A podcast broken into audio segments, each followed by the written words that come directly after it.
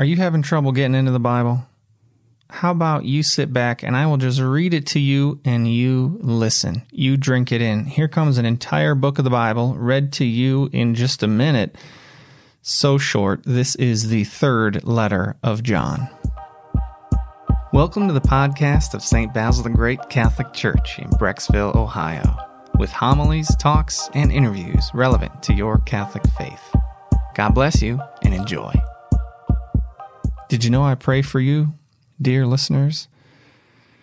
Before we record, I pray for you, the people who will listen, and that you can benefit from the homilies and the talks and the interviews and the Bible and the stories and all those things because we want this podcast to reach you at a time that's convenient for you so that you can grow so that you can be encouraged, so that you can learn something, so you can have pious and holy thoughts running through your head. And I'd appreciate it too if you prayed for this podcast, that more people could hear it, could gain instruction and encouragement and challenge through it. Thank you. Okay, before we get into the scripture itself, here are two minutes of background information on this letter. This is the third letter of John. It's one of the 27 books of the New Testament.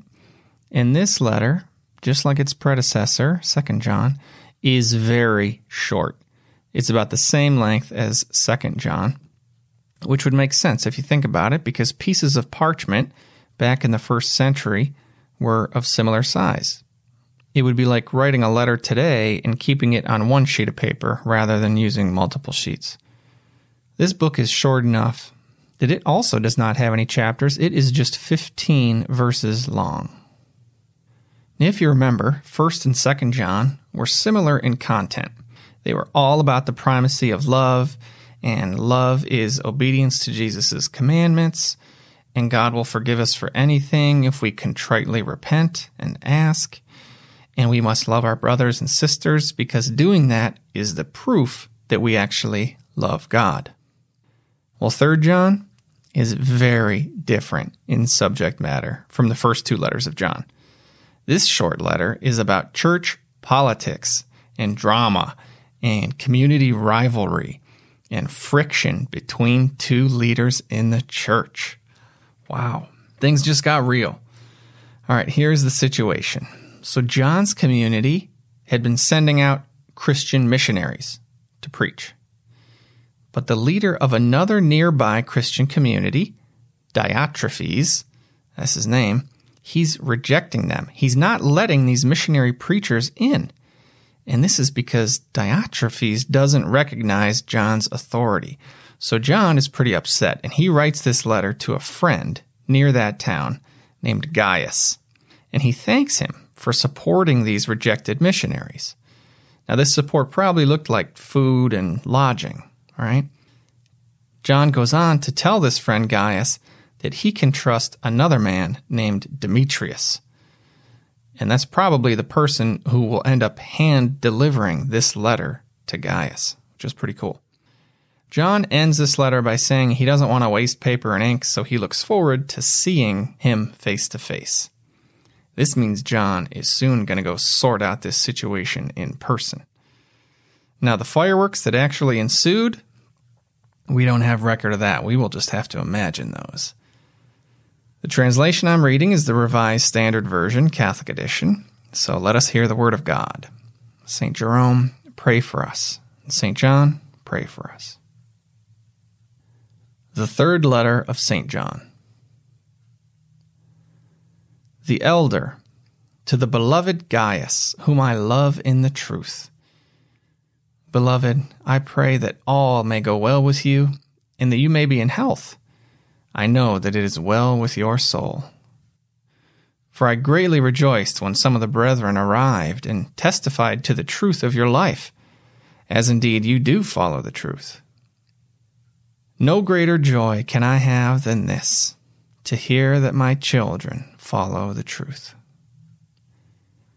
Beloved, it's a loyal thing you do when you render any service to the brethren, especially to strangers who have testified to your love before the church.